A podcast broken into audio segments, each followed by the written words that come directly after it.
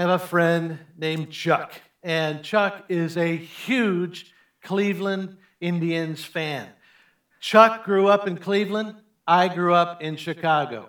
Chuck is a pastor. I am a pastor. And we listen to podcasts of each other's sermons. And uh, we got together for lunch uh, this uh, past week prior to our two teams meeting together in the final game seven of the World Series on Wednesday. And we thought it would be good just to agree between the two of us that uh, whoever won would just kind of downplay it uh, in the pulpit today, that the, uh, that the winner would not, uh, you know, talk about it, you know, the World Series here today. And so we made a pact that uh, no matter uh, who won the World Series. We wouldn't make a big deal about it today. Uh, we just downplay it because, after all, Chuck said nobody really cares about you know a game like this, and because the important thing is just to get to the topic of Jesus and Jesus' love. And so, Chuck, I know you're listening uh, to me right now, and I just want you to know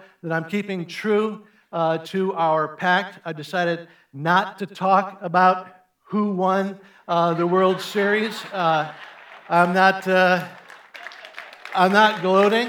No. Uh, I'm not going to make a big deal about the outcome uh, because you know, just like you said, nobody really cares about the outcome of this game anyway, and. you know, and really, I agree that it's time to just put this historic World Series in history in the history books where it belongs. And uh, I'm ready to move on uh, to just now get to the real issue, which is Jesus and the topic of Jesus' love. Uh, and uh, that's what we want to do right now. And so, what we want to do is uh, just get on with our, our study, and uh, really, it doesn't have I'm kidding. Jesus loves everybody, and the Cleveland Indians were amazing. And appropriately today, uh, we are concluding our series called Seeing the Unseen. Uh, and just like you can miss part of the story when you just listen to a uh, sermon, uh, you can miss a big part of God's story if you neglect the dramatic word pictures of the book of Revelation. And I certainly hope that our study together uh, has motivated you to read the book of Revelation for yourself because Revelation, you know, is the closest thing we have in the Bible to something written by Jesus himself. You know, the Gospels are not written by Jesus. Nothing in the New Testament is written by Jesus. But in Revelation, we have a book that is, in large part at least, dictated by Jesus, which is the second reason why Revelation is so full of these dramatic symbols and word pictures. Uh, earlier, I mentioned the first reason why Revelation is a vision full of uh, pictures of beasts and bulls and a woman sitting on seven hills. Why? Because Jesus is communicating a message in Revelation that includes the downfall, the coming downfall of Rome, which was a message that was so subversive that Jesus had to put it in code to protect those who carried this word or received his word. But there is a second reason that Revelation is full of symbolism and word pictures. And the reason is the author is Jesus. And if there's one thing we learn about Jesus in the Gospels, it is that Jesus loves communicating in word pictures and stories, powerful stories. And that's what Revelation is. And this final letter of the seven letters from Jesus includes two of his most powerful images that Jesus gives us anywhere, as we hear in Revelation chapter 3, starting at verse 14. To the angel of the church in Laodicea, write, These are the words of the Amen, the faithful and true witness, the ruler of God's creation. I know your deeds, that you are neither cold nor hot. I wish that you were either one or the other. So, because you are lukewarm, neither hot nor cold, I am about to spit you out of my mouth. You say, I am rich, I've acquired wealth, and do not need a thing. But you do not realize that you are wretched and pitiful and poor and blind and naked. I counsel you to buy from me gold refined in the fire so that you can become rich and white clothes to wear so you can cover your shameful nakedness and salve to put on your eyes so you can see. Those whom I love, I rebuke and discipline. So be earnest and repent. Here I am. I stand at the door and knock. If you hear my voice and open the door, I will come in and eat with you, and you with me. To the one who overcomes, I will give the right to sit with me on my throne, just as I overcame and sat down with my Father on his throne. Whoever has ears, let him hear what the Spirit says to the churches. So there are two images in this letter that will change my life if I will just open up my heart to God's message in them. And the first image is where Jesus says, You are neither cold nor hot. I wish you were one or the other. So because you're lukewarm, neither hot nor cold, I'm about to spit you out of my mouth. When Jesus says that he wants me to be hot toward him, we all know what this means. This is Jesus saying that he wants me to be passionate about knowing and growing in him, fervent about serving him, and enthusiastic about sharing my relationship with him with others. But what does it mean when Jesus says that he'd rather I be cold toward him rather than lukewarm? Uh, does Jesus really mean that he would rather I be cold and distant and hostile toward him rather than in that non committal middle?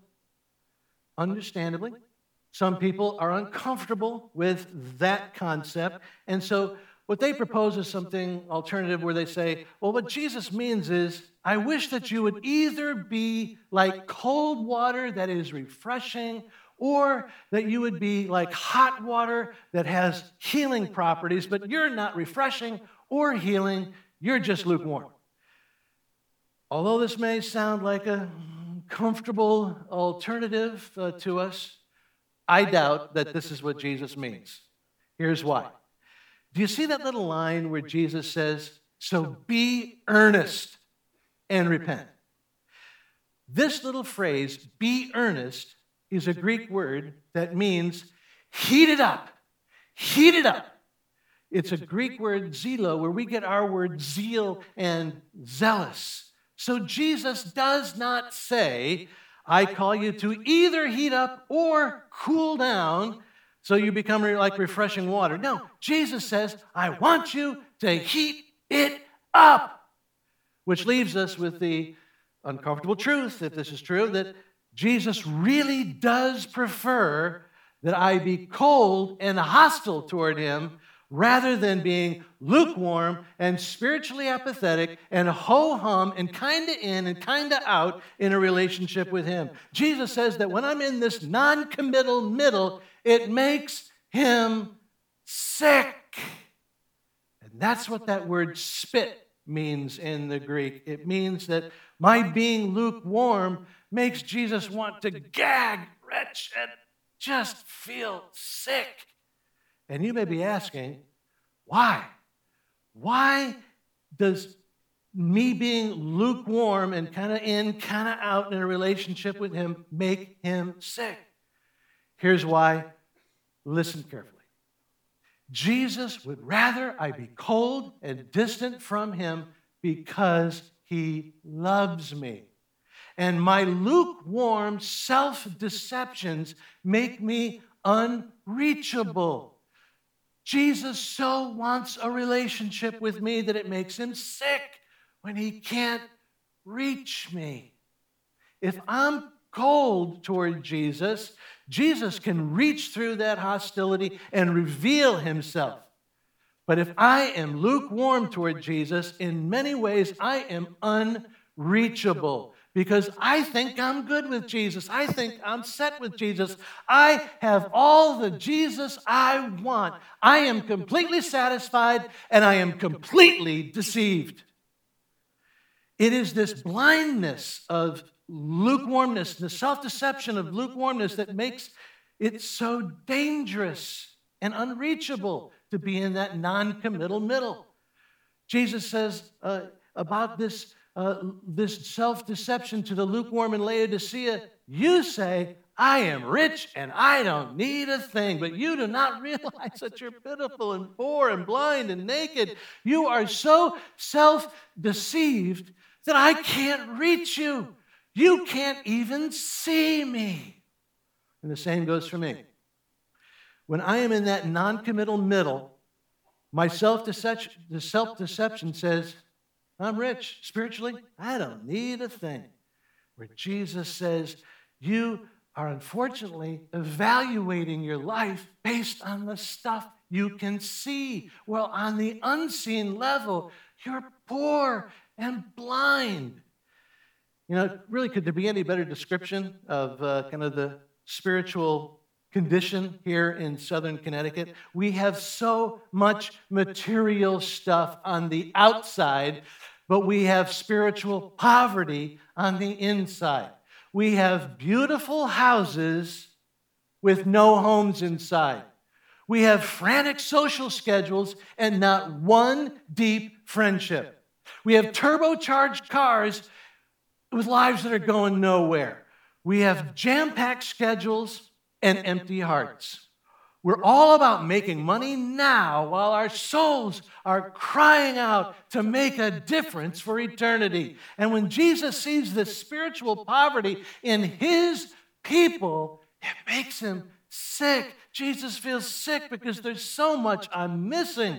There's so much that he's offering that I simply am not receiving. Not because I don't want it, because I can't even see it.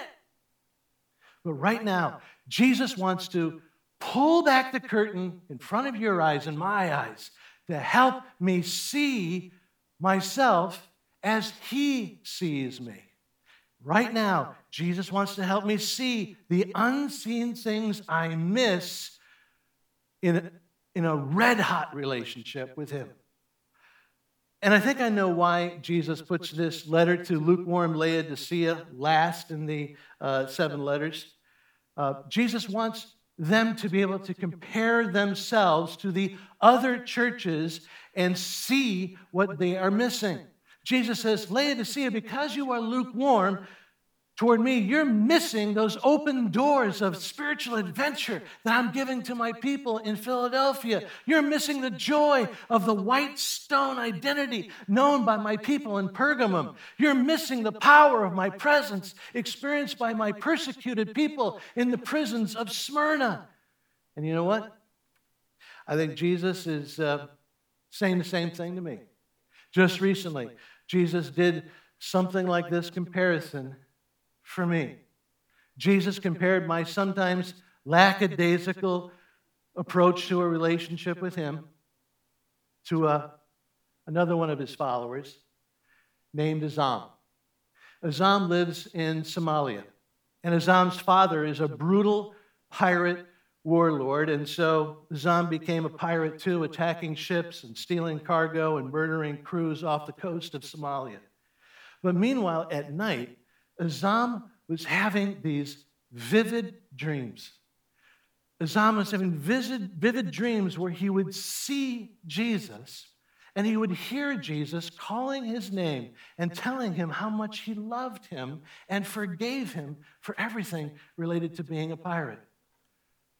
Azam longed for information about Jesus, but there was little because in Somalia, anyone who expresses interest in Jesus or the Bible is open to execution without a trial. Eventually, Azam's desire to know Jesus became so overwhelming that he actually told his mother and his brother about his visions. Immediately, his brother beat him unconsciously. And so, as he's laying there uh, on, the, on the floor, his brother goes to tell his father.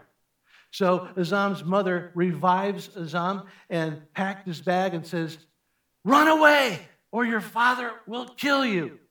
So Azam fled to a nearby village where he miraculously received a Bible and began to read about Jesus. But his warlord father had spies everywhere. And so soon Azam received a package with a note uh, from his father warning him to come back or be killed like his mother.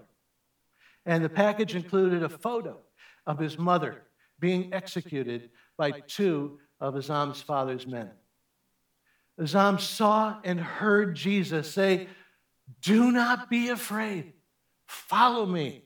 And in this fearlessness, uh, soon uh, after receiving this photo, Azam saw the two men in the photo who were killing his mother, saw those two men enter into his new village. They did not see Azam, but Azam saw them. And instead of running away, he charged toward them. And when the men saw Azam coming toward them, they drew their knives, convinced that he was coming to kill them. But instead, Azam said, I'm not coming to fight you, I'm coming to forgive you. I forgive you. You're murderers just like I am. But I have received forgiveness from Jesus, and I'm a new man. Jesus loves you, and you can be new as well if you just receive his forgiveness. And the two men fled out of the village, but not for long. A couple days later, they came back and laid their knives down before Azam and said, We can tell that you are a new man. And we can't stop thinking about how you just forgave us for killing your mother. We want this love. We want this forgiveness that you have found. And then they shocked Azam with their next words, words that explained so much. They said, These were the same words your mother said to us while we were killing her. She kept saying, I love Jesus and I forgive you because he forgave me. And that day, those two killers committed to follow Jesus. And now the three of them, Azam and the two men who killed his mother, are together engaging in the spiritual adventure of quietly but boldly telling their neighbors in Somalia about Jesus. And through these two killers turned Christ followers, Jesus shows me how he can reveal himself to people who are freezing cold and hostile toward him. Through Azam, Jesus is showing me how he reveals himself to those who are red hot in a relationship with him. And through Azam and Azam's mother and her two killers, Jesus shows me my lukewarmness that makes him sick. Through Azam, Jesus shows me what I'm missing in him.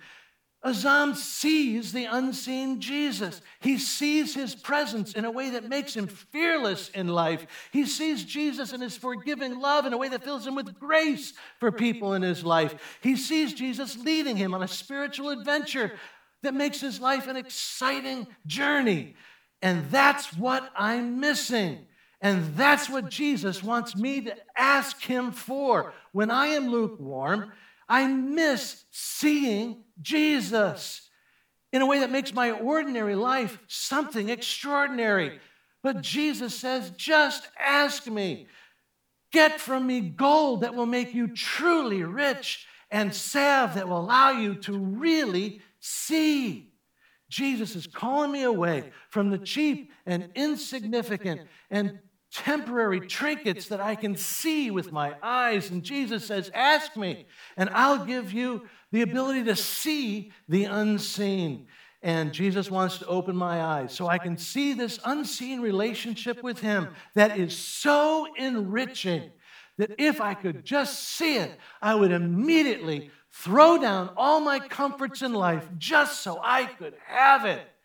And considering the richness of knowing Jesus, sacrificing a little of my me time so I can grow in Jesus is the least that I can do. I mean, Azam gave up everything to know Jesus. The least I can do is give myself to a little daily dialogue with Jesus and to listen to his voice through his word. I mean, Azam forgave his mother's killers. The least I can do is extend grace to the people in my life who have hurt me. I mean, Azam follows Jesus with a death threat hanging over his head. The least I can do is get baptized. Can I just say a word about that today? I mean, uh, Jesus died on the cross for you, and then he says, after receiving my forgiveness, there's one thing I would like to ask you to do, and that is to get baptized to declare to the world that you belong to me and that you follow me. It's in the Bible. If you don't believe me, look it up. And I need to talk to you straight. You know who you are. You're a follower of Jesus, and you need to be baptized. You need to stop with the lame excuses and the maybe next times and man up and woman up and just do this for Jesus. Because you want to be red hot. You don't want to be lukewarm. So, right after we close in prayer, you're going to go into the Welcome Center. You're going to find the baptism table, talk to Pastor Dan, sign up for baptism, get the information, and come back and be baptized in just a few days on November 20th. And we're all going to celebrate. Jesus is calling you, He's calling me out of lukewarmness because He loves us so much. It makes Him sick when we're unreachable and we're blind to Him, which leads to the second image that is so powerful, where Jesus says, Here I am. I stand at the door and knock. If you'll just open the door, I will come in and I'll eat a little meal with you. This is an image that is so profound. It's just a simple word picture, but Jesus communicates through it so much deep theological truth. For instance, Jesus knocks. What a profound reflection on how God respects my personal choice. Jesus knocks. He doesn't pound down the door, He doesn't kick it in and barge in. He knocks and waits. He knocks and waits. He knocks and waits. And then Jesus calls. what a profound image of friendship. Because, you know, a stranger knocks at your door and stays silent. But a good friend knocks on your door and calls out, saying your name and saying something like, Hey, it's me. And that's what Jesus does for you today. Jesus says, It's me. Hey, it's me. I'm the one who loved you when no one else would. I'm the one who knows you better than anyone else. I, hey, it's me. I'm the one who died for you, the one that you promised that you would follow. And then Jesus stays. When you open the door, Jesus doesn't come in to scold you. When Jesus comes in, he doesn't bring a lecture, he brings lunch. Notice that this word picture includes the idea that there's no end to this meal. Jesus stays as long as he's welcome.